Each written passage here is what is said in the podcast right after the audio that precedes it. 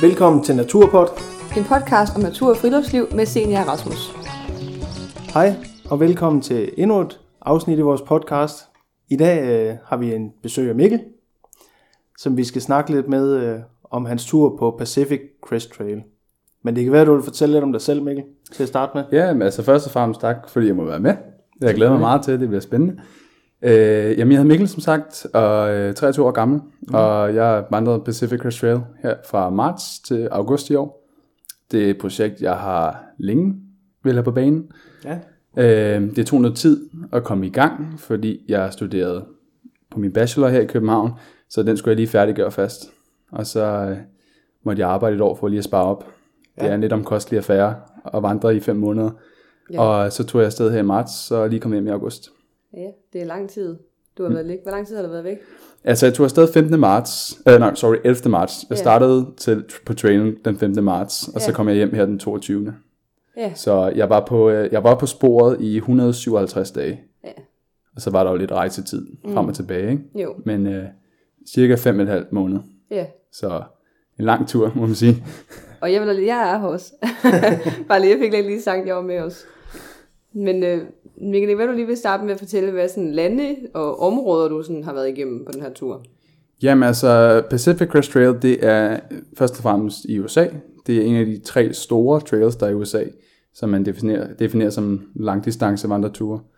Øhm, den starter hele vejen nede i Mexico, eller den starter faktisk i Kalifornien, men mm. man siger fra Mexico til Canada. Yeah. Men den starter nede ved grænsen. Man kan virkelig kaste en sten til Mexico, hvis man har lyst. Yeah. Øh, sådan lige to timer øst for San Diego. Og så går den hele vejen op gennem Kalifornien, Oregon og Washington, som er alle de vestlige stater, op yeah. til Canada. Og øh, man kommer igennem vildt meget forskellige natur derovre. Mm. Man siger populært, at den går igennem fem økosystemer, no. som er ørken og græssletter, som man kalder det. Yeah. Og... Øh, det man kalder alpin tundra, som jeg har læst det heroppe, ikke? Men altså det men, men det er bjerge, tundra, ikke? Den er ny for mig. Eller? Ja, men det er jo bare bjerge, kan man sige. Det der okay. i midten af Kalifornien kommer man op. Øh, det højeste punkt det er fire tusind meter, så man kommer relativt højt op. Okay. Og så er der også noget urskov, altså kæmpe skov, og så er der faktisk også regnskov op i Washington. Mm. Ja, ikke som vi kalder det for Amazonas, vel, men ja. våd skov, kan man ja. sige, ikke? Så man kommer igennem vildt meget forskellige terræn. Ja, okay.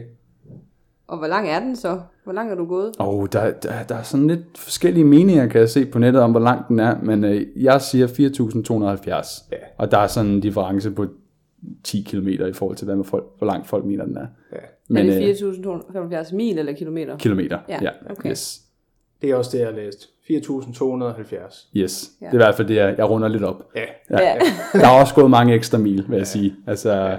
Ud af sporet, ind på sporet, og omveje, ja. og det ene og det andet og sådan noget. Ja. Så det er nok lidt mere i realiteten. Ja, men officielt, officielt set, så hedder den. Så hedder den fire tusind to hundrede og halvfjerds. Ja, okay. Hvordan kan det være, at du valgte lige den tur frem for nogle af de andre trails, der er i U S A? Åh, oh, det er et godt spørgsmål. Øhm, Hvis du har tænkt over det. Jamen, det har jeg. Altså. Øhm, det mest åbenlyse var, at det var den første, jeg ligesom ja. kendte til. Ja. Det var en af mine venner, der introducerede mig til det. Og... Øhm, det var ligesom den tur, han fremhævede. Jeg vidste faktisk ikke rigtigt, det var en ting. Øh, det der med langdistancevandring. Mm. Og det var tilbage i to tusind og sytten. Det var en tur, på en hikingtur i Norge, hvor han fik ideen og læste om det. Ja. Så dengang vidste jeg slet ikke, hvad det var. Og så begyndte jeg jo bare at læse om Pacific Crest Trail. Så det var ligesom mit ja. udgangspunkt. Ja. Og så lærte jeg så om Appalachian Trail og Continental Divide Trail, som er de to andre. Ja.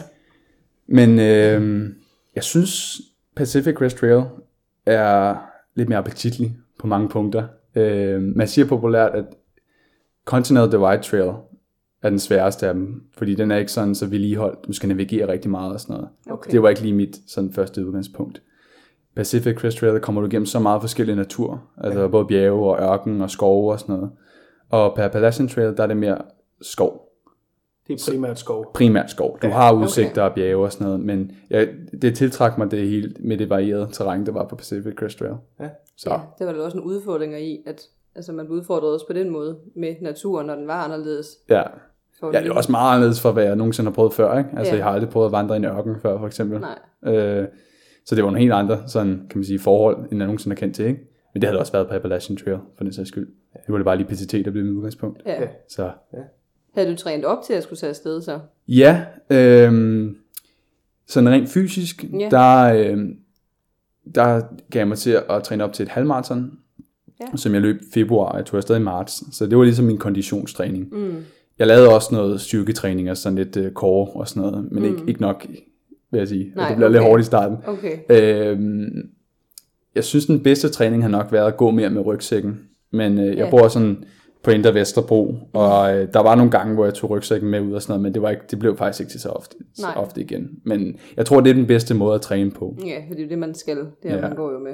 Jeg tror, jeg, jeg, jeg, tror, jeg gik mere op i det mentale rent faktisk, yeah. og forberedte mig på det. Yeah. Ja, sådan meget... Øhm, jeg forberedte mig meget på, at det nok ikke altid vil være lutter lavkage derovre. Mm. At der også vil komme hårde tider og sådan noget. Ja. Øhm, det var i hvert fald det, jeg brugte meget tid på, ligesom at indstille mig på. Og være væk hjemmefra, var det jo noget, du så tænkte meget over inden? Ja, ja, det altså, kan man sige. Altså i forhold til familie og kæreste og venner. Ja, altså man kan sige, det er altid lettere at tage afsted, end det er at være hjemme. Ikke? Mm. Og især i starten havde jeg næsten for travlt med at opleve ting. Der var så mange nye indtryk, mennesker, øh, naturen, finde ud af, hvordan man lige... Øh, agerer derovre, ikke? Yeah. Og der var så mange indtryk, men jeg vil sige, især i midten af min tur, og i slutningen, der kunne jeg virkelig godt mærke, at jeg savnede øh, min familie, og min kæreste, og mine yeah. venner og sådan noget. Øhm, så er det lang tid at være væk. Det er det, og ja. Og du var jo også afsted uden, du var jo afsted alene, ikke? Jo, jeg tog afsted alene, ja. Men jeg var sammen med mennesker stor del af tiden. Ja. Men ja, det har været utrolig vigtigt at holde kontakt med mine familie og venner mm. og kæreste. Øhm, altså det var sådan, jeg kom jo ind i et sted med signal cirka hver femte dag eller sådan noget, yeah. give or take yeah. så det var virkelig rart at få ringet hjem og yeah. få givet dem besked om, hvad jeg lavede og sådan noget. Ja, så, du var okay. Ja, yeah. jeg gjorde det bare. For deres vedkommende var det måske rart at få at vide. Ja, ja, altså især for dem, tror yeah. jeg, ikke? Altså, yeah. jeg gjorde det, jeg oprettede sådan en Facebook-chat, hvor jeg tilføjede alle, ikke? Og så gav jeg sådan en rapport, der yeah. var lidt mere sådan uddybende, end hvad jeg lavede på sociale medier, så de ligesom fik et personligt touch, ikke? Yeah. Så mm. det hjalp mig i hvert fald rigtig meget. Jeg havde sådan en support crew derhjemme. Ja. Ja, ja. Men skal vi snakke lidt omkring, hvad du sådan ellers har gjort af forberedelse, ud over sådan træning og det mentale? Nu tænker jeg sådan i forhold til oppakning. Jeg har brugt oceaner af tid på internettet. Altså, ja. Min kæreste kan i hvert fald nok stemme i, hvor mange gange jeg har siddet og kigget på soveposer og rygsæk og det ene og det andet. Ja. Når man skal være det, så er det nok øh, gradet, jeg har brugt allermest tid på at forberede mig på. Ja. Yeah. Fordi da jeg lærte omkring trailet, der gik jeg ikke sådan voldsomt meget op i det, jeg havde. Jeg havde bare sådan grej til at komme ud på tur. Jeg var ikke så erfaren. Mm. Men så begyndte jeg at læse op og fandt ud af, hvad det her ultralight hiking er. Det er jo en stor ting, stor yeah. trend over i U S A, at man skal pakke så let og kompakt som overhovedet muligt. Yeah. Især når man er ude på de længere ture. Ja. Så det bliver jeg meget betaget af. Mm. Især i starten, der bliver jeg nærmest helt fanatisk omkring det. Altså, ja, så er det alt der tælte. Alt der tælte. Ja. Øhm, men øh, over tid, da jeg ligesom fik købt nogle produkter og fik prøvet det lidt af, der begyndte jeg at slappe lidt mere af. Øh, det var især, altså, jeg tog den regel til mig, at de, de, de tre store ting i en rygsæk, dem skulle man sådan forholde relativt let, ikke? Altså ja. Rygsæk, hvad det hedder, lægunderlag og telt. Yeah. Og sovepose selvfølgelig, så det er faktisk fire, ikke? Yeah. Hvis man holder dem relativt let, så det der, om du har en aluminium eller en titanium ske, det er ikke fordi det gør den store forskel, når det kommer til stykket.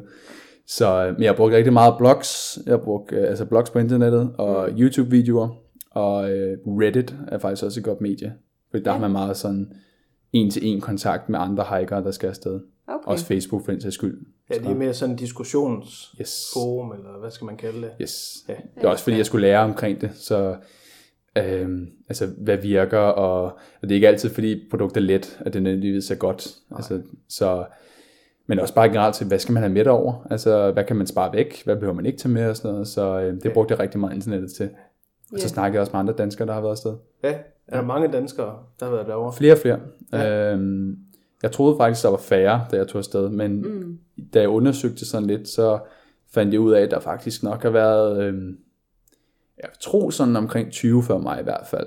Altså en ja, god okay. snes. Øh, det var især herefter, der kom i den der film i to tusind og fjorten, der hedder Wild, yeah. med yeah. Reese Witherspoon, der yeah. går P C T. Mm. Det har boomet øh, antallet af hikers derovre rigtig meget. Yeah. Så jeg tror, det samme er sket for Danmark. Og nu, øh, jeg tror, vi var ti afsted i år eller sådan noget. Nå, no, okay. Ja, vi har en Facebook-gruppe inde på, dem, inde på Facebook, ja, ja som okay. hedder øh, Danske Thruhikers, ja. Hvor vi ligesom har samlet folk, der er interesseret i langdistancevandring. Så ja. Okay. Ja, sådan for lige. Er det noget, alle kan kan søge om og ja, ja, ja. komme med, hvis man har interesse for, fuldstændig. for det? Ja. Fuldstændig. Ja. Altså det var, jeg jeg lavede den faktisk sådan før jeg tog afsted, for jeg savnede lidt et dansk forum. Ja, okay. Mm. Og der er også nogle andre udfordringer, når man kommer udefra. Altså sådan nogle praktiske ting, som at få visa og sådan noget. Det er en lidt omstændig proces. Man kommer ja. fra Danmark ja. og tager det over. Hvad oplevede du så af udfordringer der? Det var især i forhold til noget praktisk noget med visa og sådan noget. Ja. Øh, fordi de er jo ikke så interesserede i, at man er så lang tid over i U S A øh, af gangen. Nej. Og, øh, så man skal have fat i særlig visa, der er tilladt at være seks måneder. Okay. Og... Øh, det er lidt omstændigt, lad os sige det på den måde. Man skal til sådan noget interview på ambassaden og sådan noget. No. Og alt det der skulle jeg til at finde ud af selv. Yeah. Og jeg fandt ud af ved at snakke med en anden dansker, der havde været afsted. Yeah. Øhm, men der var ikke rigtig noget informationer på nettet, så derfor lavede jeg den der Facebook-gruppe, så okay. folk har lidt lettere ved at spørge om hjælp og få andres erfaringer med. Ja, yeah. så god det. Ja. Mm. Ja, det er i hvert fald ret, altså en god, det er en ting at give videre, når du selv har erfaret, at det har været så svært. Ja, altså. ja. Ja, der er ja. også bare også inspiration for den sags skyld. Ja. Altså folk lavede nogle billeder op en gang imellem, og mm. der var også, på et tidspunkt var der fire danskere, der formåede at mødes på trailet i år. Nå. Altså som ikke... Ud af de tyve, ja. der skulle have været ja, ja. over. Hold op, det var mange. To af dem hikede sig sammen, og så var der to andre, som bare mm. helt random var i den by. Men de har så ja. netop kunne få kontakt til hinanden, fordi de alle sammen var i Facebook-gruppen. Ah. Så vi ligesom havde en idé om, hvem var afsted i år, yeah. hvor er de på sporet, okay. og sådan. Så det var meget sjovt, ja. Yeah. Hvad havde du sådan med af tøj? Der, du sagde jo snart om, der var så meget forskellige natur derovre, og ja. så har du nok også haft god brug for noget meget let og yeah. luftigt og noget varmt tøj. Altså jeg holdt det sådan rimelig basic, vil jeg sige. Jeg havde tre par sokker med, yeah. og så havde jeg et, et par løbeshorts med, yeah. og sådan en vandreskjorte fra Colombia, mm. som har sådan noget solbeskyttelse og sådan noget. Det bliver mm. jeg virkelig glad for, sådan en langærmet en. Yeah. Øh, et par underbukser. Yeah. Som er reddet fuldstændig i tu nu her. Men øh, de overlevede hele vejen. Men de klarede hele turen. Yes. Og ja. så et par, øh, selvfølgelig en regnjakke, en tynd en af slagsen. For ja. det regner ikke så forfærdeligt meget over. Nej. Så det var mere en vindjakke. Mm. Og så en dunjakke, en varm dunjakke, det var dejligt. Mm. Ja. Og øh, så hue, buff, ja. handsker. Ja. Det klarer du egentlig rimelig godt på. Ja. Jeg havde også lange underbukser og lange undertrøj med. Og sådan. Det får man mest brug for, når man skal op i bjergene. Der kan det ædermokligt blive koldt. Jamen, øh, så kunne jeg måske godt tænke mig at vide lidt om sådan, jeg har tænkt meget over, hvor, altså, sov I bare på, altså, trailen, eller så på ruten, eller var der sådan stykker og steder, I måtte, man kun måtte overnatte, eller slå teltet op, eller? Det er meget frit. Øh, de har wild camping derovre, så det vil sige, at du må yeah. du fri teltning, okay. basically. Yeah. De vil helst have, at du sover i de, øh, hvad det hedder, teltpladser, der ligesom er lavet rundt omkring. Til trailen. Yes. Ja. Og det har noget at gøre med de der leave no trail, ja. trace principles. Ja. Og især nu her i nyere tid, hvor der er så mange, der vandrer den, så vil de gerne prøve at begrænse mm. fri teltning i princippet. Men ja. det er sådan noget, det er nogle gange, at det er sådan nogle etablerede pladser, som vi kender i Danmark, hvor der er bål og sådan, og bænk endda nogle gange. Andre gange, så kommer du rundt om et hjørne, og så kan man se, at der på en eller anden måde er blevet fjernet nogle sten, så der er en teltplads der. Okay. Så, øhm, ja. Men vi sov i telt primært. Øhm, mm. Jeg prøvede også at sove under åben himmel, altså uden telt for første gang yeah. øh, i ørkenen. Det var, det var ret meget fan af. Yeah. Det var, det var sjovt at prøve. Med at sætte telt, eller bare cowboy camping, som man kalder det derovre, og sove uden, uden telt. Ikke? Og det kalder man cowboy camping? Det kalder de cowboy, no, okay, cowboy camping. No. Ja. Hvad, for, hvad for en telt havde du med? Altså mere sådan, om det var ultraletvægtstelt, eller... Det var bestemt i den lettere halvdel. Ja. Øhm, der findes lettere telt, end det jeg har, men jeg har et, der hedder Big Agnes, øh, som laver ja. sådan lidt ligesom M S R, sådan nogle sommertelte øh, med stænger og sådan okay. noget, men det er sådan et letvægtstelt. Ja. Der er nogen, de har sådan nogle, det man kalder trekking pole telte, hvor det bare er nærmest teltdug, og så selve spændingen sker fra selve trekking posene, som du stikker op indunder. Så okay. de, er virkelig, de er virkelig lette. Det er sådan noget seks hundrede gram og sådan noget. Mm. Mit vejede lige over et kilo. Så okay. Okay. jeg var glad for at have stænger med til gengæld, fordi ja. det kan ædermuks med blæse derovre, og der er man glad for, at man har lidt mere stabilitet. Ja, det er rigtigt. Ja. Ja. Men lidt så. over et kilo, det er jo heller ikke, det er jo heller ikke slemt. Altså, nej, altså min, min baseweight, som man kalder det, baseweight, det er en betegnelse for den vægt, du har minus øh, gas og mad og vand. Mm. Så basically ja. alt, der er i en rygsæk, rygsækken inkluderet, den var lige omkring syv kilo. Okay. Til fem måneder? Ja. Det er ja. heller ikke meget. Ja. Og så øh, alt efter hvor meget mad jeg havde med ja. og vand, så kom det måske op på noget femten til tyve kilo. Ja, for mange, hvor mange dage havde du mad med til ad gangen? Øhm, det er sådan cirka rundt, rundt regnet fem dage ad gangen. Okay. Nogle gange så kunne man slippe afsted med at kun have mad til tre dage, hvis mm. der var kortere mellem de steder, hvor man kunne komme ind til en landsby. Yeah. Andre stykker, så var det sådan noget, så skulle man være ude i syv dage eller sådan noget, ikke? Jo. Ja, okay. Det er hele tiden sådan et spørgsmål om at afveje, hvor hurtigt regner du med at gå, yeah. øh, i forhold til, hvor meget mad skal du have med, ikke? Jo. Og så er der sådan, jo mere mad du slæber med, jo langsommere går du. Mm. Kan du slippe afsted ved at have lidt mindre mad med, så går du hurtigere. Yeah. Så det er lige et spørgsmål. Man bliver, man bliver bedre til det. Yeah. I starten havde jeg så meget mad med. Jeg fik, slet, jeg fik det slet ikke spist. Nej, jeg var bare bange for ikke at have nok. Præcis. Altså, ja. Ja. Ja, ja. Det er jo den værste frygt. Og når man går og går, og det er jo også fysisk hårdt, man skal bruge energi og ja. har brug for at få noget indenbords. Men jeg har også hørt om et begreb, det hedder, jeg tror det hedder hikers hunger. Yes. Yes. At man, når man så, det kan være, du kan forklare det bedre end mig. Men... Ja. Sådan som jeg forstod det, og blev præsenteret for det, så er det, når du kommer ind, øh, langt nok ind i dit hike, til at du lige pludselig bare begynder at have en umættelig sult. Altså ja. du kan spise alting, og du kan spise alting hele tiden. Ja. Du, du kan nærmest ikke blive mæt. Og, det er, og det, jeg tror, det er et eller andet fysiologisk med, at din krop er vant til at nu være et højt forbrændingsgear, fordi du mm. går tolv timer om dagen, ja. så den skal bare have kalorier og kalorier. Og du er jo for det meste af tiden i kalorieunderskud ja. øh, derovre. Så det er sådan noget med, men man betegner det, når man kommer ind til en landsby, hvor man kan få en burger eller et eller andet, så kan man godt spise to. Ja. Øh, også selvom det er amerikanerstørrelser. Ja. Så hiker hunger, det er bare umættelig sult, at du har brug for at spise hele tiden, og du gør det gerne. Og det oplevede du også? Ja, det kom eller efter det? En måned cirka. Ja. Øh, altså nu er jeg sådan en, der er jo god til at spise normalt. Okay. Så øh, det kunne godt blive lidt voldsomt. Ja. ja. Det kunne godt blive lidt voldsomt. Har du så taget det med dig hjem, eller kan du godt styre det, når du kommer, når du kommer hjem her? Eller hvad? Uh, jeg, jeg, jeg, jeg har faktisk... prøvede at styre mig lidt, da jeg ja. kom hjem, for jeg tænkte, det er, ikke, det er ikke stabilt at komme hjem og bare spise sneakersbar og nudler og sådan nej, noget. Ikke når man ikke går tolv timer om dagen mere. Nej, nej, nej. Jeg har prøvet at arbejde altså, lidt. Det godt gå galt. Men jeg har taget på, siden jeg kom hjem. Ja. ja det er min... Tabte så... du den? Ja, ikke så meget faktisk. Der var nogen, de tabte sig helt vildt. Altså, ja. øh, nu er jeg sådan rimelig normal i vægt og fylde, mm. men øh, jeg tror, jeg tabte mig måske fem kilo på max. Ja. Og så, da jeg kom hjem, der tog jeg... fire kilo på, egentlig hurtigt. Yeah. Ja. Ja, ja. Så, øhm, men, men der er mange nogen, der taber sig ekstremt meget. Især dem, der har lidt ekstra. Yeah. Man plejer at sige, at fyrene derovre, de ligner K Z-fanger efter, efter lang tid. Og yeah. pigerne, de bliver flottere og flottere. Yeah. Fordi de bliver tonede og atletiske at kigge på, og drengene bliver bare sådan nogle pinde. Yeah. Ja. Med lang skæg, og de ser bare pjuskede ud. Det er et sørgeligt tilfælde. Yeah. Fem, fem dage uden øh, ordentlig bad, og uh, ja, det bliver meget mere. Kalorieunderskud hver dag. Og... Ja. Hvor tit gik I i bad? Ja, men i starten var det relativt fint. Det var nærmest civiliserede standarder. Okay. Fordi der, øh, der, gik jeg, der, der kom vi mere ind i byerne, og øh, fik måske et hostel, eller i nogle sjældne tilfælde, sådan en lille motelværelse. Mm. Så der kunne man få et bad. Det var tilgængeligt. Yeah. Men øh, i, i sådan Kalifornien, der er relativt mange byer. Yeah. Når man kommer længere op i Nordkalifornien, og Oregon, og Washington og sådan noget, så er det meget mere øde. Okay. Øh, men cirka sådan... Måske hver halvanden uge kom jeg i bad. Okay. Men der var en, et, en sektion, som var græld. No. Jeg havde et stykke, hvor jeg ikke kom i bad på otte, i otteogtyve dage. Fuck, satan, det er lang tid. Fordi at jeg var, det var der, hvor det gik op for mig, at jeg havde bare ikke nok penge tilbage. Okay. Så jeg skulle seriøst ændre min stil over, i forhold til, ja. Hvordan jeg ligesom levede over. Okay. Så jeg begyndte at opveje... Jeg kunne enten få mad, når jeg kom ind i byen, altså et lækkert måltid, noget pizza eller et eller andet, mm. eller jeg kunne købe et hotelværelse eller et motelværelse, okay. og få et bad. Ja. Og jeg valgte mad. Ja, og det var den der så, hunger, øh, der trak op i hvis dig. Ikke der var sådan et, ja, hvis ikke der var sådan et mønt, øh, møntbad ja. Inde i byen, så var der ikke noget bad andet end floder i naturen og sådan noget. Okay. Men jeg synes faktisk, det vigtigste var næsten at få vasket tøj. Ja. Jeg kunne godt klare mig med ikke at gå i bad. Ja. Ja, man, man, man kan jo stadigvæk godt vaske sig, altså som du siger, ja. i, i floder og ja. løbende.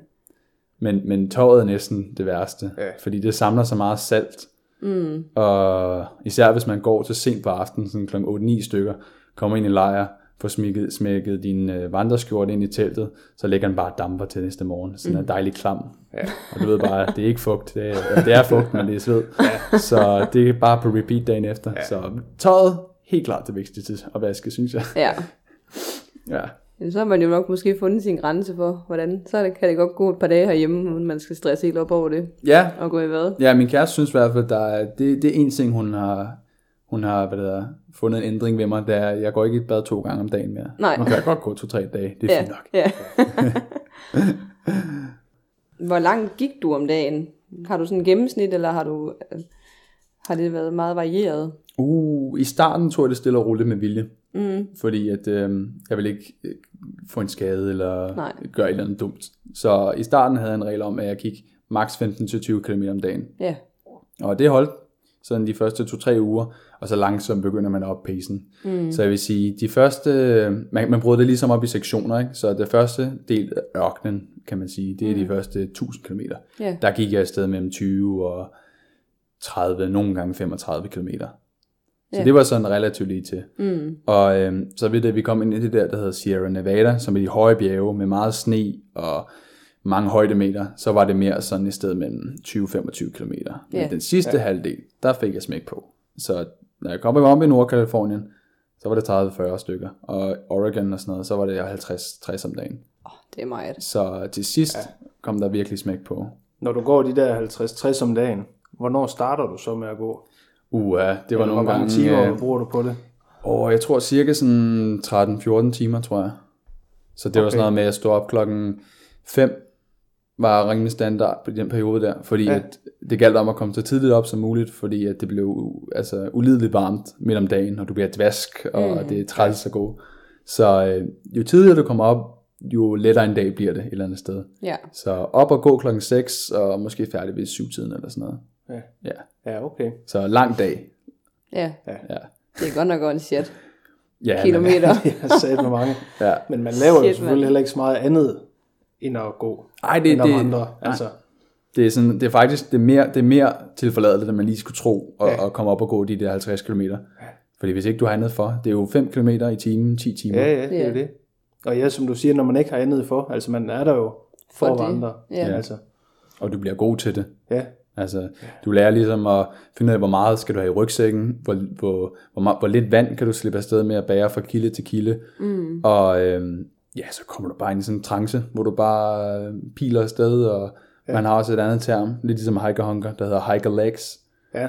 som man får efter, de siger sådan cirka to måneder eller sådan noget, fordi der vender ens ben så bare til, nu skal du bare løbe, nu skal du bare gå, gå, gå. Så kan ja. du bare blive ved med at gå. Ja, ligesom man har det, der hedder runners high, når man ja. bare mm. føler, at man kan blive ved med at gå øh, løbe og løbe ja. sammen. Det hedder ikke hikers high, jeg tror ikke, der er sådan et begreb, men det er sådan Nej. lidt det samme koncept, ikke? Ja, okay. Ja. Men det er også, når man så starter stille ud, som du siger, så... Og så ja, jeg var glad for det. Ja, så ja. det har givet dig ja. godt. Jeg undgik vabler for, for det meste af tiden, okay. og havde ikke nogen nævneværdige skader. Nej. Jeg havde lidt med anklen i starten, men det var ikke noget, der holdt mig ude som sådan. Og hvad så. med sko? Nu har jeg set en, han har været afsted faktisk med sådan nogle vandresandaler. Og gået. Hvad har du gået i? Øh, er det Daniel, du tænker på? Det kan godt være. Ja, ja. det er... Ja. Jeg har i hvert fald set det inde på, øh, på nettet, ja. Ja, han gik mm. som ekosandaler. Ja, ja. ja. Gik, øh, gik han hele øh, turen i den? Jeg tror, han skiftede... Jeg, jeg tror, de sidste tusind kilometer eller sådan noget, der kørte okay. han i sandaler. Men øh, det var ikke, det var ikke unormalt at se folk gå i sandaler derovre. Nej. Jeg okay. gjorde det ikke selv. Nej. Jeg havde det, man kalder vandresko. Ja. Øh, I starten havde jeg sådan nogle lidt kraftigere vandresko, og øhm, jeg voksede ud af på to uger.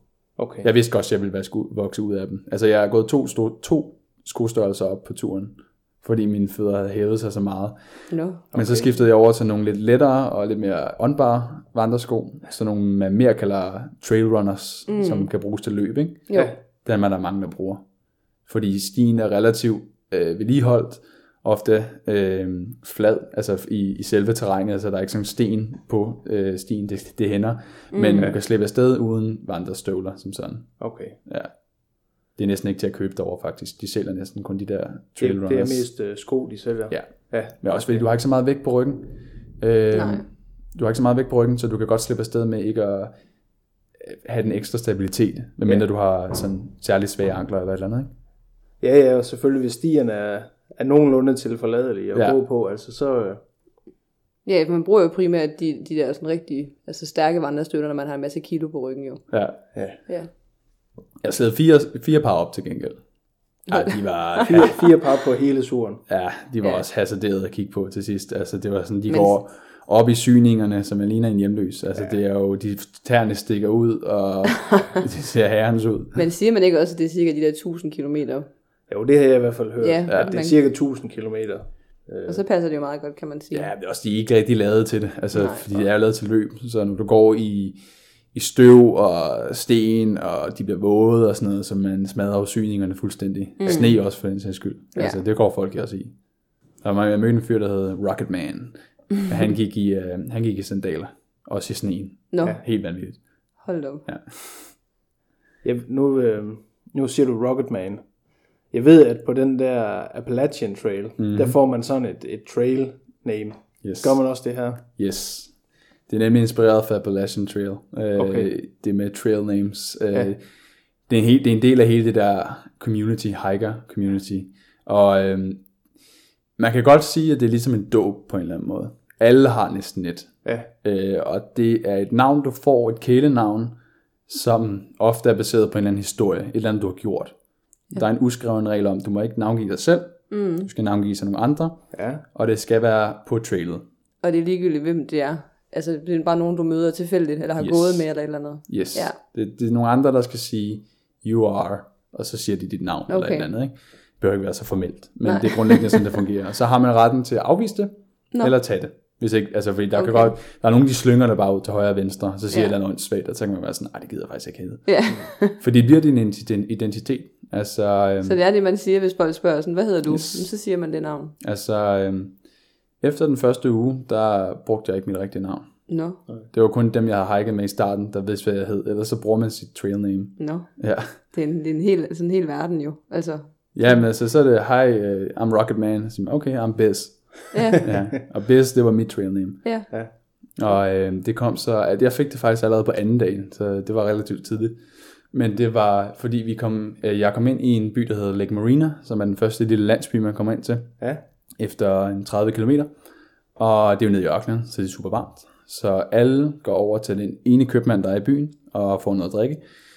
Og øh, jeg kommer derover, og jeg går så ud på toilettet, og øh, fylder min vandflaske op fra hanen, og sætter mig ud på terrassen, og begynder at drikke den. Og det er super dejligt, fordi ellers skal du filtrere alt vandet derovre. Det gør jeg så ikke den her gang. Mm. Okay. Fordi jeg tænkte, at det er fra en hane. Det er fint nok, det bør ikke filtrere.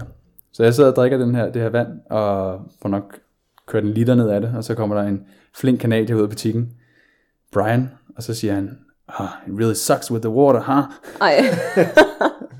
Og jeg tænker jo med det første, åh oh, nej.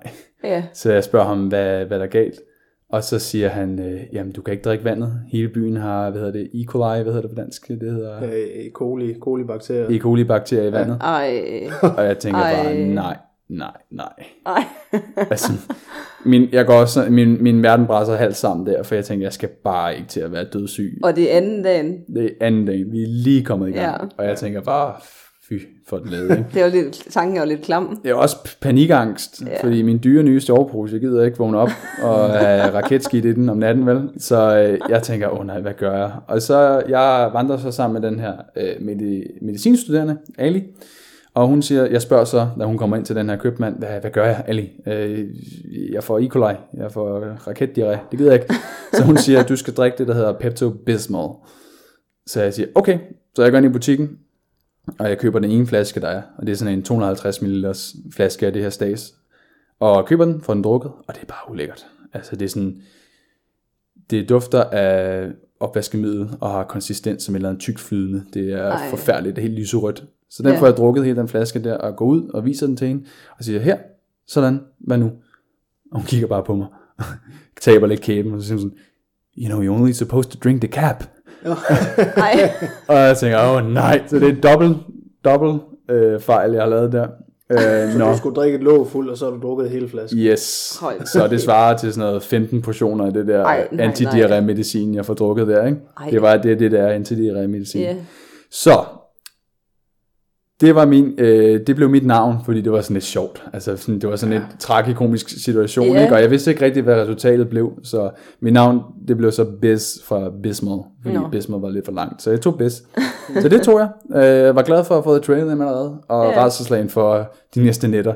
Ja. Så, øh, men det gik? Ja, jeg fik ikke, øh, jeg fik ikke lavet nummer to før femte dagen. Så mit system var fuldstændig klokket. Ja, men, men ja. man ved ikke, hvad man helst vil. Nej, jeg tror, jeg, jeg, tror jeg, jeg tager hellere fem dage uden at mm. lave toer, yeah. øh, end at vågne op midt om natten med en krise. Ja. Men der er mange sjove episoder med de navne der. Uh, ham, ham kanadieren endte jeg faktisk med at blive rigtig gode venner med. Ja. Og vi hikede måske sådan to måneder sammen. Ja. Og hans navn var også lidt sjovt. Uh, jeg navngav faktisk ham Cowboy. Ja. Og det var på grund af, at han startede trailet med cowboybukser på. No. Nede i en femogtredive grader varm ørken. I, i det sydlige Kalifornien kører han bare lige jeans. Og alle går jo i t-shirt og shorts. Det er jo hundevarmt, ikke? Og ja. Vi var sådan, hvad fanden laver han? Ja. Og øhm, han havde ikke andet med. Han havde, han havde lange cowboybukser. Og øhm, så vi spurgte sådan, hvad, hvad, hvad laver du? Og han sagde, det vandrer han i hjemme i Canada. Så det tænkte jeg, det kunne han også bruge her. Ja, så derfor fik han navnet Cowboy. Og holdt han det så ud i de cowboybukser, eller hvad? Nej, han skiftede ud ved første by, hvor Nå. han kunne få noget andet. Okay. Ah, men han var en det kan jeg godt forstå. Han har også et godt tilfælde øh, på noget andet, jeg gerne vil ind på. Øh, og det er, at alle vandrer Pacific Crest Trail. Det er ikke tiltænkt for en særlig elite eller Nej. fanatiker inden for vandreverdenen. Han er et præmieeksempel, fordi Brian, der hedder Cowboy, han havde taget beslutningen om, at han ville afsted sådan i januar. Mm. Havde fået sin tilladelse, men han havde aldrig rigtig sovet ude. Han var sådan en ultramaratonløber, så han så det mere som sådan en, et løb nærmest. Ikke? Mm. Så han havde ikke liggeunderlag med. Uh, han havde en kæmpe, kæmpe rygsæk, altså no. enorm rygsæk. Et telt, han havde købt for tredive dollars.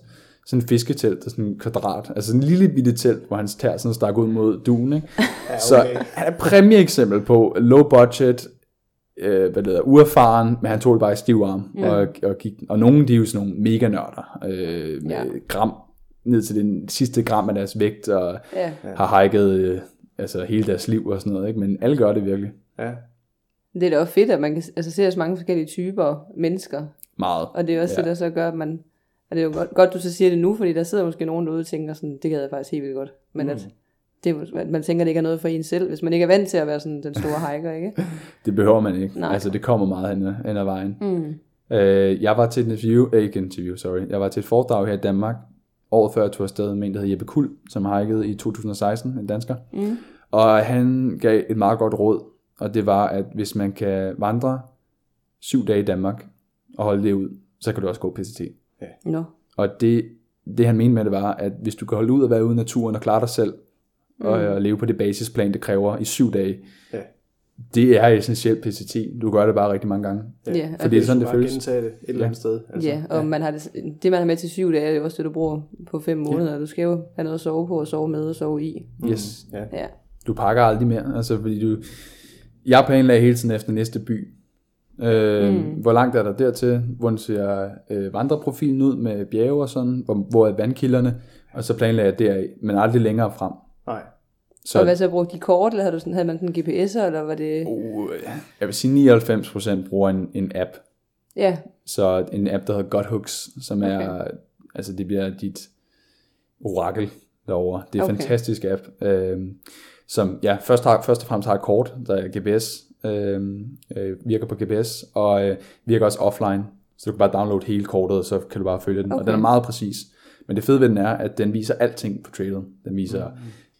særlige steder, altså sådan udsigter og sådan mm. noget lignende, men mere vigtigt, viser den tilpladser, den viser vand, yeah. og den viser byer, og det er rigtig fedt, at den er, den er, altså den er brugerdrevet, det vil sige, du har en bruger, du kan kommentere på de forskellige steder, mm. og det er især vigtigt i sådan tørkeår, i forhold til vandkilder, så kan folk skrive sådan, hey, der var vand her, ja. øh, den her kilde er ved at tørre ud, du skal nok gå, pakke noget mere vand, mm. byerne er også super relevant, for så kan man se, hvor der er billigt at sove, hvem har de bedste tilbud, yeah. hvor giver de hiker-discount og sådan noget. Yeah, så okay. det bruger folk som sådan en lille socialt netværk bare på trailen. Yeah. Det er genialt. Det er, ja, det er jeg faktisk rigtig godt fundet på. Yeah.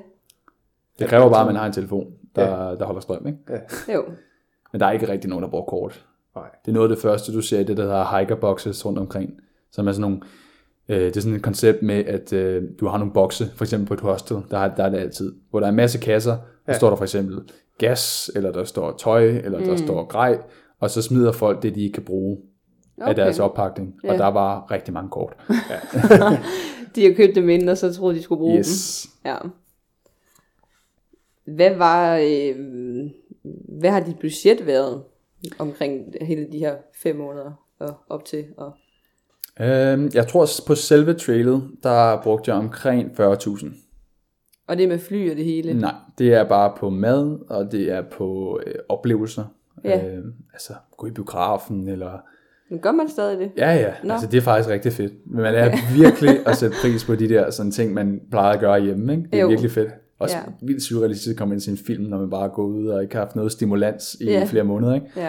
Men øh, altså mad, og her tænker jeg især på, øh, altså selvfølgelig oppakning, men især måltider. Altså ja. det, der virkelig æder det budget der, ikke? Mm.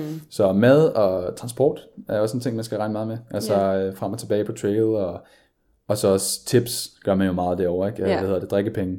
Ja. Både til folk, der hjælper dig, men også på restauranter og sådan noget. Så mm. fyrre tusind til det cirka.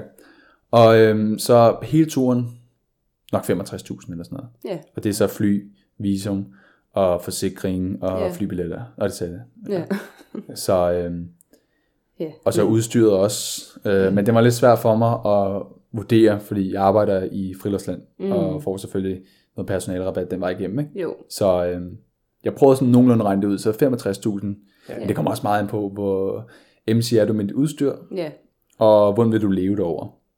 Ja, ja, for nu ser du selvfølgelig også ham, cowboy der, han kom i, i jeans og billigt telt, yes. altså. Man kan jo gøre det forholdsvis billigt, hvis man vil, og man kan købe mange af tingene brugt også, og, så man kan jo godt komme i gang billigt med udstyret i hvert fald. Det kan du. Øhm. Og man kan også leve over billigt. Altså, ja. jeg vil nok, jeg ligger nok i den kategori, der var, øh, jeg levede godt. Okay. I starten i hvert fald. Og så led jeg som en tibetansk munk de sidste tre måneder. Ja. Øh, men jeg mødte en tjekke, som, øh, som havde et budget på to tusind dollars.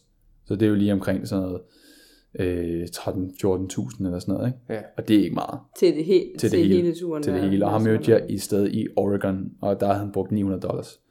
På det tidspunkt, der havde jeg nok i hvert fald brugt fire tusind dollars eller fem tusind dollars. Ja, okay. Ja. Jeg brugte cirka firs procent af mit budget på første halvdel, og tyve procent på den sidste. altså, du var fejlvurderet lidt. Ja, ah, ja. Det var ja. på grund af, at øh, der var så meget sne i år. Det var det anden højeste sneår, som Kalifornien nogensinde har haft. Okay. Altså, det var virkelig en dominerende faktor på, i mit hike. Og øh, jeg, var en, jeg tog tidligere afsted i sæsonen. Marts er meget tidligere til afsted. Folk tager normalt afsted i midten af april til midten af maj. Okay. Så det betyder, at du kommer tidligt ind i sæsonen. Og så jeg var ligesom en del af spydspidsen af sporet. Mm. Og da vi kommer til de her Sierra Nevada bjerge, som ligger cirka de der tusind kilometer ind, der var simpelthen så meget sne, at øh, det ikke kunne betale sig at ligesom skynde sig derhen. Yeah. Så undervejs op til de tusind kilometer, der tog vi det virkelig stille og roligt. Og jeg var også sammen med en gruppe med rigtig fede mennesker, som vi havde det godt sammen med. Vi havde det godt sammen alle sammen. Så vi brugte meget tid i byerne. Øh, så på hostel, gik ud og drak øl, og mm. det er virkelig det, der trækker af budgettet. Så ja. hvis man vil gøre det billigt, og det kan man gøre, så skal man bare holde sig ved de der byer. Ja, ja. det er det, der koster. Det er det. Ja. Altså, hver en dag i en by i starten kunne koste mig, kunne jeg nærmest leve en uge på til sidst, ikke? Mm. Ja, så prioriterede man til sidst. Det bliver nødt til. Ja. Så, og meget det er, sne. Det er de otteogtyve dage uden bad. Ja, der blev det nedprioriteret. Yes. Og hvor meget sne var der så, når du siger, det var det? Ja, det var vildt. Øh, det var vildere, end jeg havde. Jeg, jeg vidste godt, det ville komme, for jeg sad og fulgte med på vejrrapporten hver dag, og det så bare vildere og vildere ud. Ja. Øh, hvor meget sne?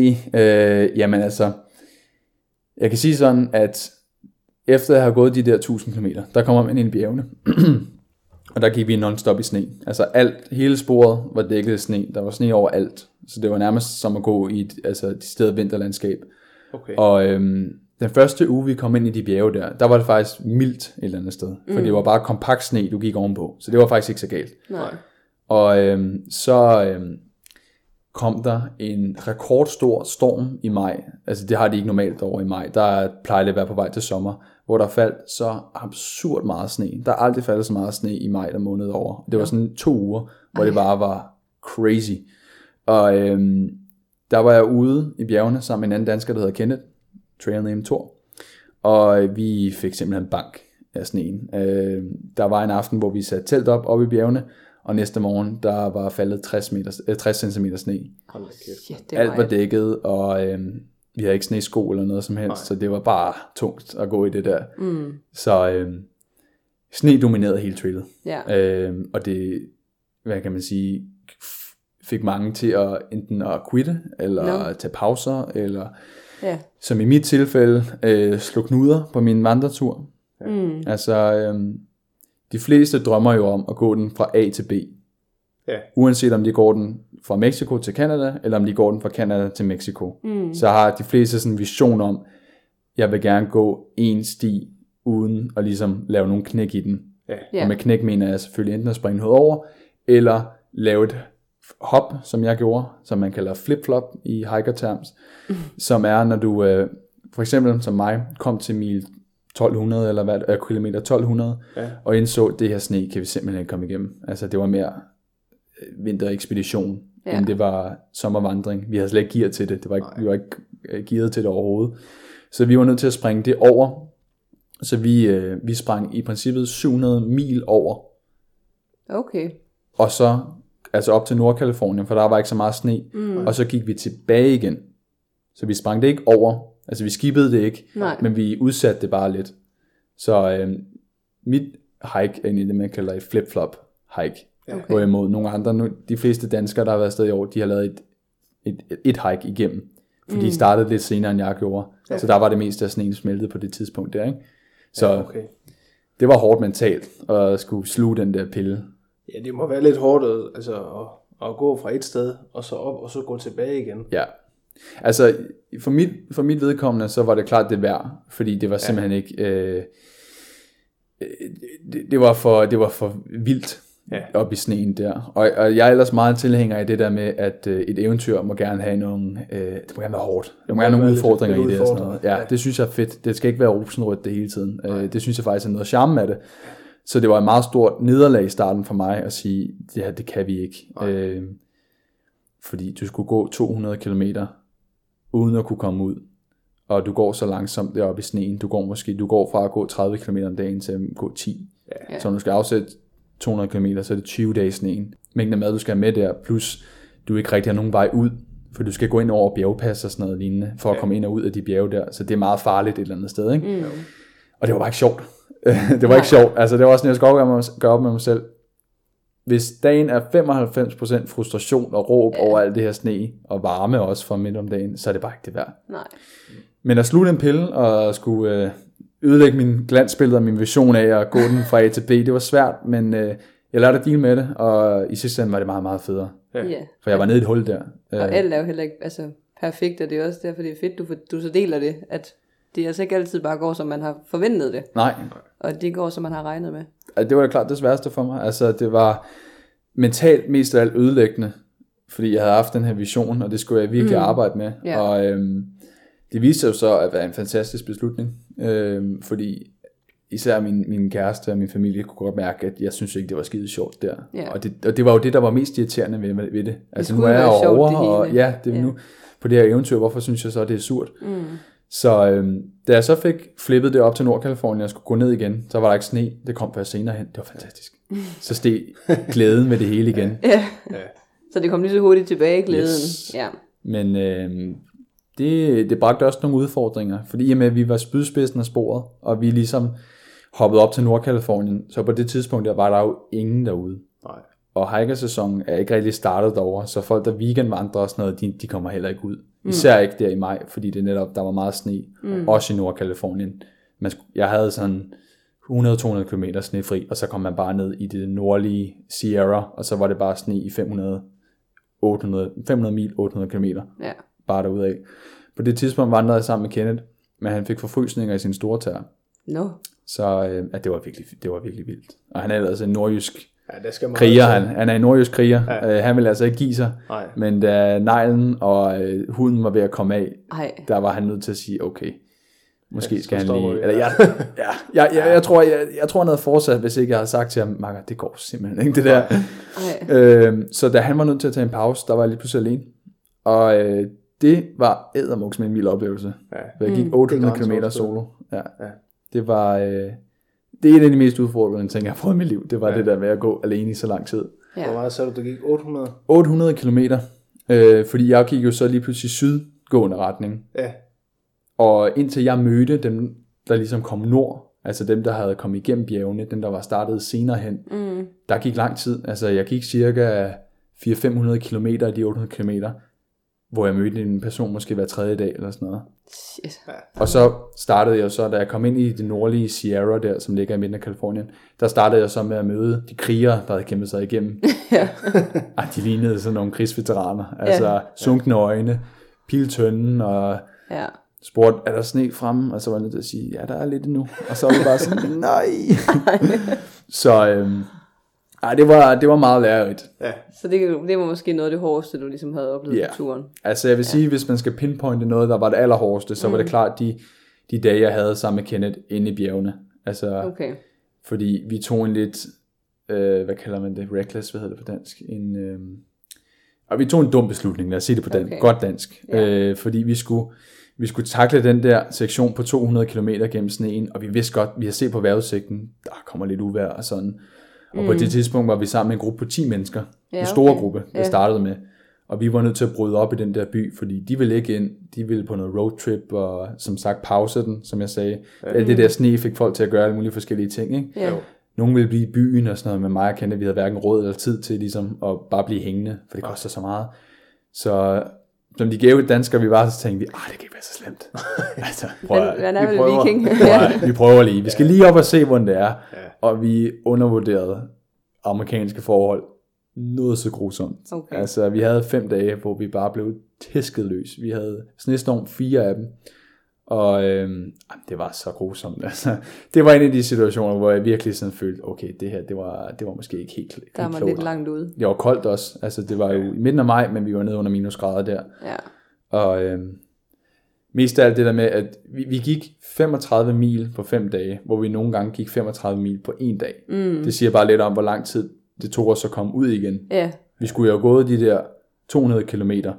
På de fem dage? Øh, nej, på, øh, faktisk på fjorten dage, men vi, var, vi besluttede for, at det kan vi ikke det her. Altså okay. vi, er nødt til at, vi er nødt til at bakke ud, og det gjorde vi allerede på anden dagen. Ja. Og så tog det også de der fire ekstra dage bare at komme ud. Det var så hårdt. Ja. Altså med at stå op og tænke, nå, det kan være det i dag, vi kommer ud. Ja. Og så var det bare, altså det var frysende koldt, og ja. vi bevægede så langsomt, og vi var dehydreret. Det er ja. noget af det mest absurde, jeg har prøvet, det er, at du er våd og gennemblødt, og det er sner, og du er hamrende tørstig. Ja. Ja. Og det var ja, fordi... det er sådan lidt en sjov... sjov kontrast. Ja. Altså. Ja. Alt var frossent. Ja. Altså alle vandkilder var dækket af sne. Der ja. var nogle søer, så vi var nødt til at tage vores isøks og sådan hugge hul i uh, isen for at få noget vand. Det er pludselig blevet ja. survival. Ja, ved mindre vi vil uh, koge sneen, men ja. det giver sådan en grim metalsmag, og ja. det tager meget gas. Og, ja. mm. Så det var enten at koge det, eller så bare ned og hugge. Ja. Øh, og der har man altså ikke lyst til, når ens tager de som isklumper, og man bare vil ind i teltet, ikke? Så ej. Det var en lidt desperat situation, men ja. jeg er glad for, at vi havde hinanden. Ja. Og ja. vi kom meget tæt på hinanden. Ja. Vi har lige mødt hinanden halvanden uge før, det er mig og Kenneth. Og så lå vi i et telt på et tidspunkt, øh, der var en morgen. Den dag, vi regnede med, at vi skulle ud, så ja. nu er det i dag. Vi stod op klokken fem, og tænkte, der er klar himmel. Og vi var seksten kilometer fra udgangen. Og vi var, sådan, vi var virkelig håbefulde, ikke? For vi har kæmpet i fire dage, og det bare røvnøgler. Ja. Og tænkte, det er, dag, det er i dag, det sker. Og den dag får vi så startet klokken fem, og så i løbet af to timer, så bliver det bare gråvejr, og vi tænker bare, åh nej. Og vi kommer så op på den her, det her plateau, hvor vi ligesom kan, vi kan ense det pas, hvor vi skal ud. Man skal ligesom over sådan en bjergkamp, ja. og vi tænker, at hvis vi kommer over det, så er det bare ned ad bakke, så mm. kan vi godt holde det her ud. Mm. Og så begynder den her sindssyge vind bare at kaste sig ind over os. Altså vi, vi er næsten blæst omkuld. Det var virkelig ja. voldsomt, mm. med sne, der vivler ind foran os, og... på det tidspunkt, der havde Thor haft blå, blå tær i tre dage. Eller Kenneth, sorry. Ja. Han øh, havde haft blå tær i tre dage. Så han, han kunne virkelig ikke fortsætte der. Altså, det var virkelig grelt. Ikke? Ja. Ej, så er det, så er det kritisk. Ja, altså. Men det var, det, var mere for, det var mere for sikkerheden. Altså, mm. fordi det var de tæer der, de havde det ikke godt. Ej. Så vi beslutter meget vemodigt klokken otte om morgenen. Vi er nødt til at sætte lejr op, for ligesom at vende den her storm ud. Ja. Så øh, vi får sat mit telt op, og vi beslutter at være inde i det samme telt for at dele varmen. Ja. Og øh, vi får sat det op i, i menuen af i den der crazy vind, og vi kommer ind og får pakket os i poserne. Men problemet er, at jeg havde et sommertelt, eller et tres-sæsoners telt, når man vil. Det vil sige, at yeah. regnslaget, det går ikke helt ned. Det slutter ikke ned, som man kender fra tunnelteltet fra Hildebær og sådan noget. Mm. Det vil sige, der kommer vind ind under, og det er jo ment for, at der skal være noget gennemstrøm. Yeah, problemet er bare, når du befinder dig på et sneplateau, hvor vinden fyrer alt det nye sne ind under dit telt.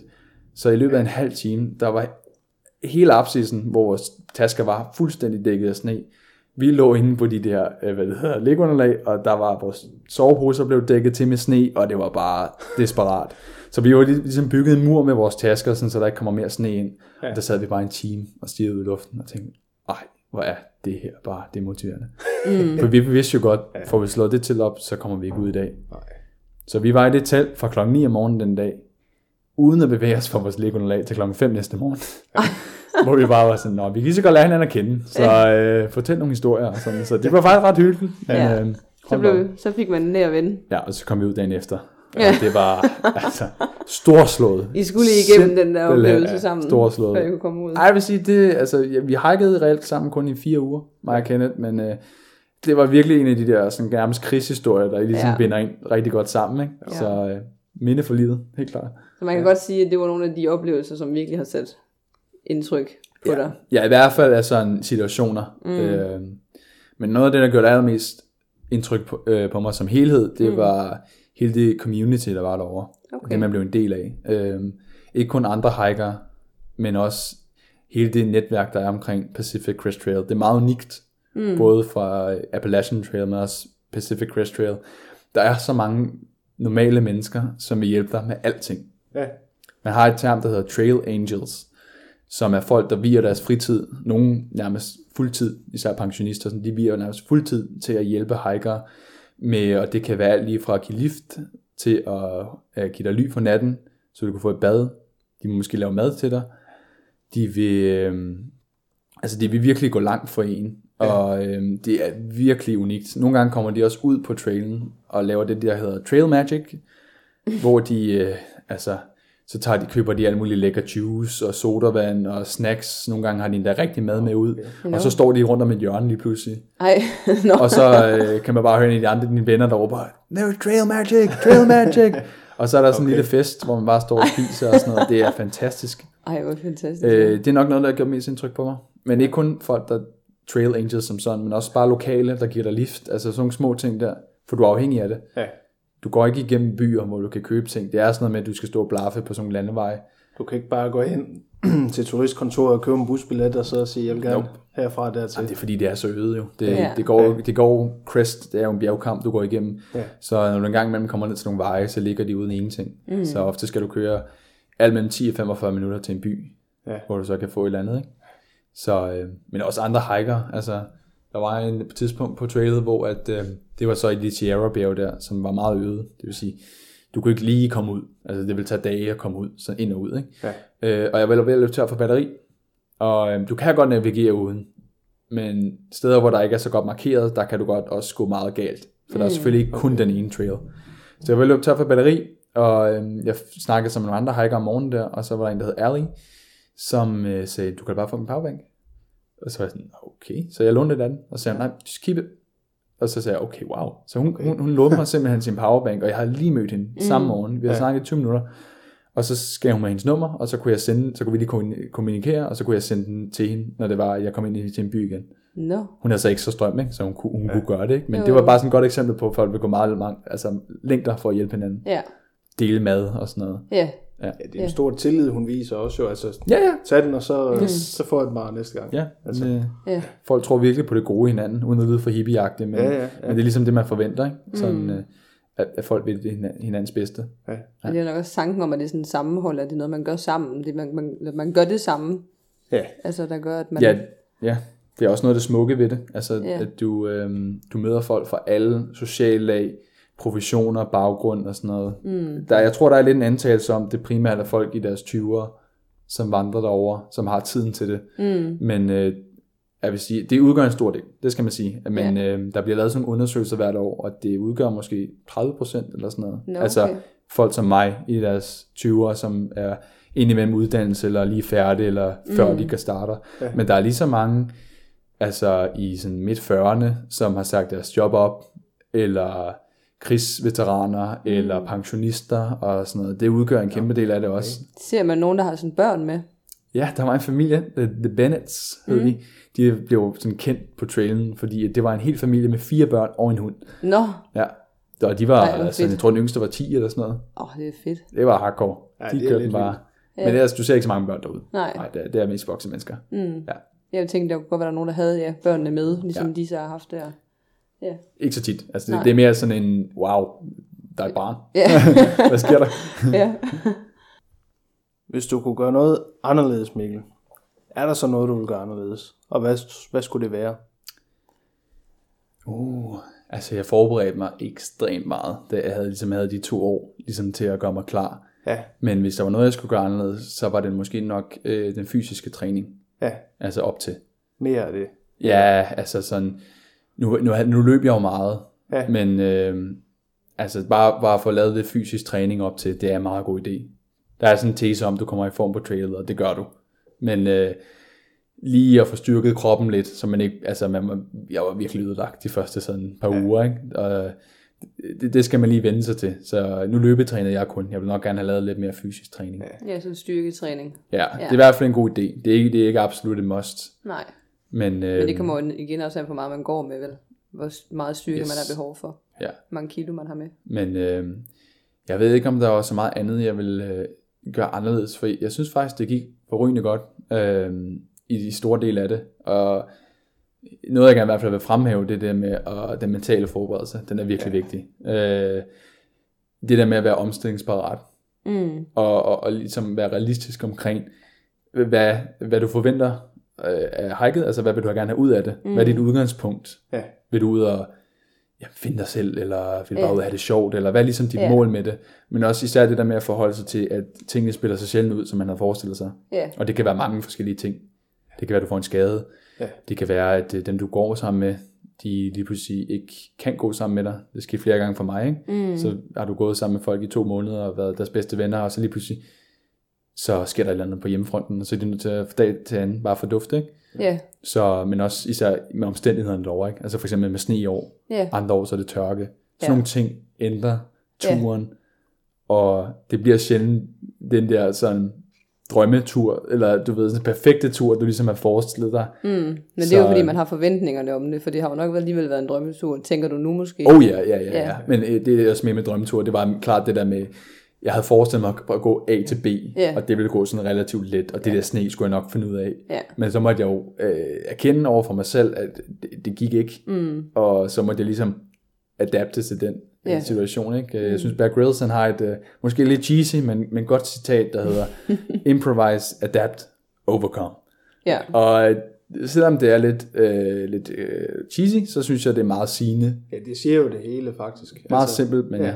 Det, det er egentlig det, den mentale forberedelse handler om. Ja. Og så måske også bare tage afsted for at, at tage det med, du får ud af det. Altså, ja. Der var også andre danskere, som tog afsted, men de gik ikke hele turen, fordi de fandt ud af, de fik, de fik ligesom det ud af det, som de havde søgt, måske yeah. efter fem hundrede mil, eller efter otte hundrede mil, mm. og så brugte de resten af turen på at rejse derover. Okay. Så det er ikke alle, der ligesom gennemfører det. Nej. Og det er helt okay. Har du, øh, lige hurtigt sidespring, har du, har du købt hjemrejsefly, da du tog afsted? Nej. Eller det gjorde du? Det behøver man ikke. Nej. Det er også en meget god ting lige at få med sådan en praktisk detalje. Mm. Når man får det visum, der hedder B et, B to, yeah. så har du, så har du tilladelse til at være der i seks måneder. Okay. Men der behøver du ikke købe en hjemrejsebillet. Og det er Nej. noget rod, hvis du gør det for tidligt, fordi så bliver du stresset af den yeah, dato der. Det er jo det. Så yeah. jeg købte min billet i starten af Washington, tror jeg. Okay. Det vil sige, at jeg havde cirka tre uger tilbage. Mm. Der kunne jeg nogenlunde sådan paste. Yeah. Ja, jeg endte faktisk med at skulle sådan virkelig øh, gå langsommere, no. for det gik hurtigere end forventet til sidst, ikke? Yeah. Så øh, jeg er klart vendt med det. Det mm. måske lige sætte s- s- s- nogle p- penge til side. Ja, så man kan komme hjem. yes. ja. ja, det var bare lige sidespringen, jeg kom til at tænke på. Har det så været lidt svært for dig sådan at omstille dig, efter du er kommet hjem til Danmark igen? Overraskende let, synes jeg faktisk. Mm. Men jeg tror også, det var fordi, at jeg havde mit, øh, jeg kan sige, min plan for slutningen af hiken rimelig, øh, rimelig godt i stand. Mm. Altså, jeg havde et arbejde at komme hjem til, yeah. og jeg havde studier, jeg skulle starte på. Jeg læste min kandidat nu. Yeah. Så alle de ting var ligesom på plads. Yeah. Øhm, så jeg ligesom havde noget at gå direkte ind i, da mm. jeg kom hjem. Jeg havde lige en uge sammen med min kæreste, hvor vi bare slappede af og hyggede os og sådan noget. Og det mm. synes jeg var meget vigtigt, lige at have den der sådan yeah. indkøringsperiode. Men udover det, så har det faktisk været glimrende. Ja. Yeah. Yeah. Der var nogen derovre, de groede virkelig for det der med, at de skulle slutte hiken. Yeah. Men det var også dem, der ligesom havde sagt, arbejde op, solgte deres lejlighed, og de, havde ikke, de vidste ikke rigtigt, mm. hvad der skulle komme efter. Det er sådan, de skal virkelig tilbage til hverdagen. Yes. Altså. Men jeg tror også, virkeligheden. Ja, det holder også dem de udgangspunkt. Altså igen, jeg tog bare afsted for at have det fedt, et eventyr. Mm. Det var ikke sådan, at jeg... Du skulle ikke ud og finde noget nej. i dig selv. På den nej, måde. Og det er også det er mange, der gør det, og yeah. det er jo ligesom Caminoen og sådan noget. Det er yeah. en fantastisk måde at komme ud og arbejde med nogle ting. Mm. Men det tror jeg også gør det endnu sværere at komme hjem, fordi så finder mm. du måske en ny identitet, eller et nyt fællesskab, eller yeah. et eller andet nyt derude, og det er svært at forlade. Yeah. For mig var det bare et stort fedt eventyr, men jeg glæder mig lige så meget til at komme hjem og se min familie og kæreste. Yeah. Fordi du havde så, så meget derhjemme, der ventede også. Lige præcis. Ja. Så det der med at have en plan for, hvad sker der efter, mm. er super vigtigt, synes jeg. Mm. Og øh, det kan godt nogle gange gå lidt tabt i al øh, glæden op til. Altså jeg havde det selv sådan lidt, i lang tid, så var der ikke rigtig noget i mit liv, der hed efter P C T.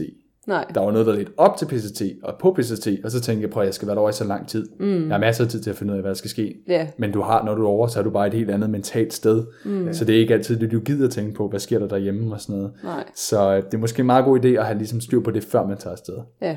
Hvis man kan, vel at mm. mærke. Har du så lige sådan et bedste sidste råd, du vil? Et eller andet guld, guldcitat. Jeg har ikke et citat. Eller guldkorn. Men jeg har, jeg har ligesom to ting, og den ene har jeg snakket meget om, og det er det med at være omstillingsparat. Det vil jeg bare gerne fremhæve igen og igen. Ja. Øh, det, det kommer kun en til gode. Det havde du ikke hørt inden du så, altså du havde ikke fået det fortalt af nogen også, altså ikke rigtig, rådede dig til det. Nej, mm. men jeg synes også, det, det er et spørgsmål om, at ofte når man ser YouTube-videoer og blogs og sådan noget, så øhm, ser du ofte en side mm. et eller andet sted. Det er ikke altid, nej. Men du ser ofte sådan til, hvor tingene går godt. Mm. De nævner også, det er hårdt og sådan noget, men... Det giver lidt sig selv, men det er mere, når der sker noget u, øh, uplanlagt, mm. at du ligesom skal være klar til ligesom at øh, ja, adapte til det. Ikke? Mm. Så øh, det var klart en læring, men så nærmer man også bare at nyde det, der sker mm. et eller andet sted. Det er også mm. en god læring i sig selv. Så det er det ene, det er at være omstillingsparat, og det andet, det er øh, vigtigheden af at have gode mennesker omkring dig. Ikke kun derovre, men herhjemme især. Ja, altså, folk, der kan støtte en. Yes, ja. Familie, venner, ja. Din kæreste, whatever. Mm. Altså bare, bare et supporthold. Som ja. Ligesom, og så du kan dele oplevelserne et eller andet sted med dem. Ja, for du kommer jo hjem, og så er du jo egentlig alene om alle de her oplevelser. Yes. Og så, man kan jo ikke tale, nu har du også fået nogle danske venner ja. Derfra, men alligevel så vil man jo også gerne ønske, man kunne dele det med familie og kærester. Ja, og det kan man jo til dels, men de har jo ikke selv siddet i det, så det kan godt være svært at... Ja, men altså nu, det er også derfor, jeg, jeg havde dem så meget med på sidelinjen hele vejen. Mm. Altså jeg gav dem meget detaljeret beskrivelse af, hvad jeg lavede og sådan noget, fordi så var det jo lettere for dem, ligesom at sætte sig ind i, hvad jeg har lavet. Mm. Så nu min familie og venner og kæreste kan frit snakke med, når jeg snakker om ting. De kender byerne, yeah. de kender, hvem jeg har været sammen med, alt det der. Yeah. Hvis ikke jeg havde gjort det, så tror jeg, jeg havde følt mig meget alene. Mm. Fordi jeg kan da også mærke, folk på min studie og øh, folk, jeg møder, de har en sådan grundlæggende interesse i det der, wow, du ved over at gå i fem måneder. Mm. Hvorfor har du det? Yeah. Men så er der ikke så meget ellers i det. Nej. Fordi de ved ikke rigtigt, hvad de skal spørge ind til, fordi det er så abstrakt på en eller anden måde. Ikke? Mm. Og der kan man godt føle sig sådan lidt, når Øhm, du vil gerne rigtig snart snakke om det, men de kan ikke altid relatere til alle de der ting, du nævner. Nej. Så det, at man har nogen, der ligesom har en indsigt i, hvad du har været igennem, på godt og ondt, det er virkelig fedt. Mm. Ja, også undervejs især. Ja, det har været vigtigt. Ja, og så er det bare rart at høre en stemme, efter du er ude i fem dage, og der er jo ikke noget signal. Ja. Så ringe hjem og lige fortælle. Fantastisk. Ja. Savner også danskheden nogle gange. Ja. Ej, det kæmpede jeg med. Det må man komme til. Ej, jeg kæmpede med det. Ja. Jeg, øh, jeg fik en, øh, de sidste tre uger, der savnede jeg bare dansk. Der skulle jeg bare have et eller andet dansk ind i mit hoved, så jeg fik sådan et Nick og, Dre, Nick og Jay trip derovre, og jeg hører ikke Nick og Jay normalt. De, de, de er mega fede. Ja, ja. De er mega fede, men jeg var sådan, jeg skulle have et eller andet dansk. Ja. Det blev lige Nick og Jay. Så den fik bare fuld, også dansk.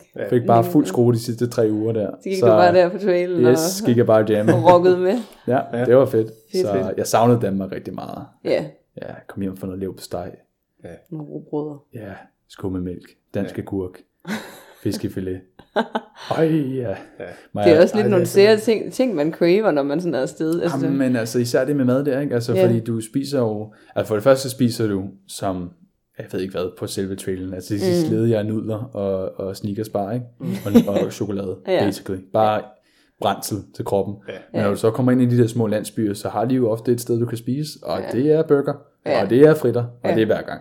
Ja. Så man værdsætter ikke engang den der store, slaskede burger til sidst. Ej. Du vil egentlig bare gerne have et eller andet, der sådan har lidt der substans i sig. Ikke? Du vil have en karisild med... Ja. Ja. Ja. Noget, der virker. Ja. Noget, der er dansk. Yes, ja. Så øh, oh, det glæder mig rigtig meget til at komme hjem på. Ja, hvad var så. Det første måltid, du så fik, da du kom hjem? Det var græskarkanerugbrød med strynslev på steg, skummemelk og en dansk agurk. Oh, jeg, havde, jeg, havde lagt, jeg havde lagt en bestilling ind. Ja. Ja. Jeg fik faktisk en romkugle lige i lufthavnen. En oh, yeah. ja. Så jeg kørte fuld dansk billet, da jeg kom hjem. Ja, ja. ja det var så dejligt. Ja. Fedt. Jeg tror, det var det, vi havde. Ja. Ja. Tak fordi du ville være med. Ja, tusind tak. Jamen tusind tak fordi jeg måtte være med. Det har været spændende. Helt vildt ja. spændende. Ja, mega vi, hyggeligt. Vi er meget imponerede. Ja. Vi har, vi har lige lavet et afsnit, skal vi lige nævne, omkring øh, Island, ja. Hvor vi synes, vi havde det lidt hårdt op i, øh, i en lille bitte bjerg med, med lidt sne. Men ja. Man kan godt kan, vi trækker det lidt tilbage. Det blegner blegne lidt ved siden af. oh, ja. Ja. Er der øh, er der sted, man kan, kan læse om din tur? Eller øh, man kan se nogle billeder, eller har du en Facebook-side? Eller? Jeg har lidt af det hele, faktisk. Ja. Øh, sådan helt aktuelt, så er jeg i gang med at arbejde på et foredrag, ja. mm. som øh, kommer ud på ubestemt tidspunkt. Ja. Det skal lige laves ordentligt. Men øh, det hedder bare Thruhiker, ja. som ja. det nu er, øh, man er derovre. Så øh, man kan skrive sig op til en, øh, til en e-mail-liste, så jeg bare lige oplyser, når det kommer ud på ja. w w w punktum thruhiker punktum d k. Man kan også bare søge på mit navn ind ja. på øh, Google. Ja. Men ellers så har jeg en blog, der kører, som jeg også har opdateret helt løbende. Så ja. der ligger et kæmpe billedgalleri. Og den hedder, okay. den hedder Wild Stray. Ja. Så W I L D S T R A Y. Ja. Vi kan lægge et link til den inde på, på vores blog. Yes. Ja. Den er så engelsksproget, ikke? Ja. Øhm, men den lavede jeg, dengang jeg fik idéen til P C T. Basically bare fordi jeg ville have et sted, hvor jeg kunne samle mine billeder og videoer og tekst. Lidt for dig selv også yes. måske bagefter. Ja. Primært, jeg har primært kørt Instagram og Facebook på turen. Ja, ja jeg tænker i hvert fald ja. også, at hvis man gerne vil sådan, måske sådan lige læse din tur sådan hurtigt igennem og se nogle billeder, så, kan, så er det måske en god idé at kigge på Instagram, tænker jeg. Ja, jeg har lavet meget udførlig. Ja, øh, så gå lidt ned i feedet. Og ja, sådan. Den er også god til inspiration, hvis man selv ønsker det. Fordi mm. jeg... Øh, Jeg går meget ud i at, at date op i dage, og mm. hvor langt jeg gik, og hvor det er, og beskrive det og sådan noget der. Så ja, ja. Men jeg hedder inde på Instagram, så det er wildstray underscore hikes. Men okay. ja, folk ja. kan jo bare se et link, ikke? Ja. Så, og altid. Jamen, ja. Tusind tak, fordi jeg måtte være med. Ja, tak fordi du gad.